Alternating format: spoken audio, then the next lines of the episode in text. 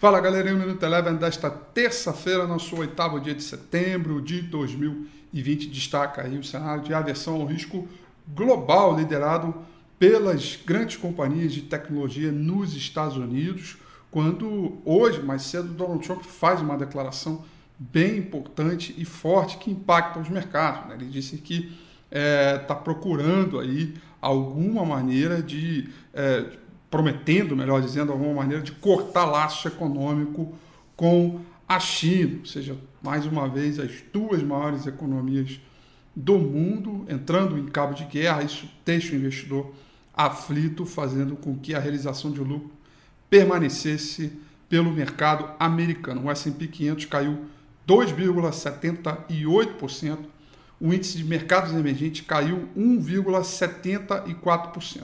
Pelo cenário de aversão ao risco, o dólar voltou a subir muito forte por aqui, alta de 1,29, e isso acabou prejudicando, minando as commodities. Petróleo caiu 7,34%.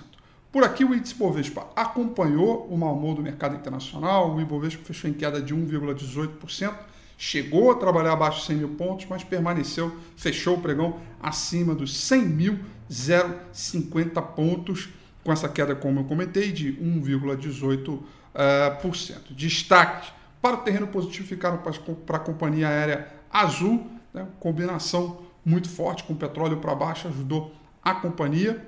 E no terreno negativo, as ações da PetroRio, lembrando né, que elas, a PetroRio está estreando no índice Bovespa, ela entrou no rebalanceamento da última sexta-feira e está estreando nesse momento em queda de 6, ou melhor, fechou com queda de 6,08%. O Minuto Eleven fica por aqui.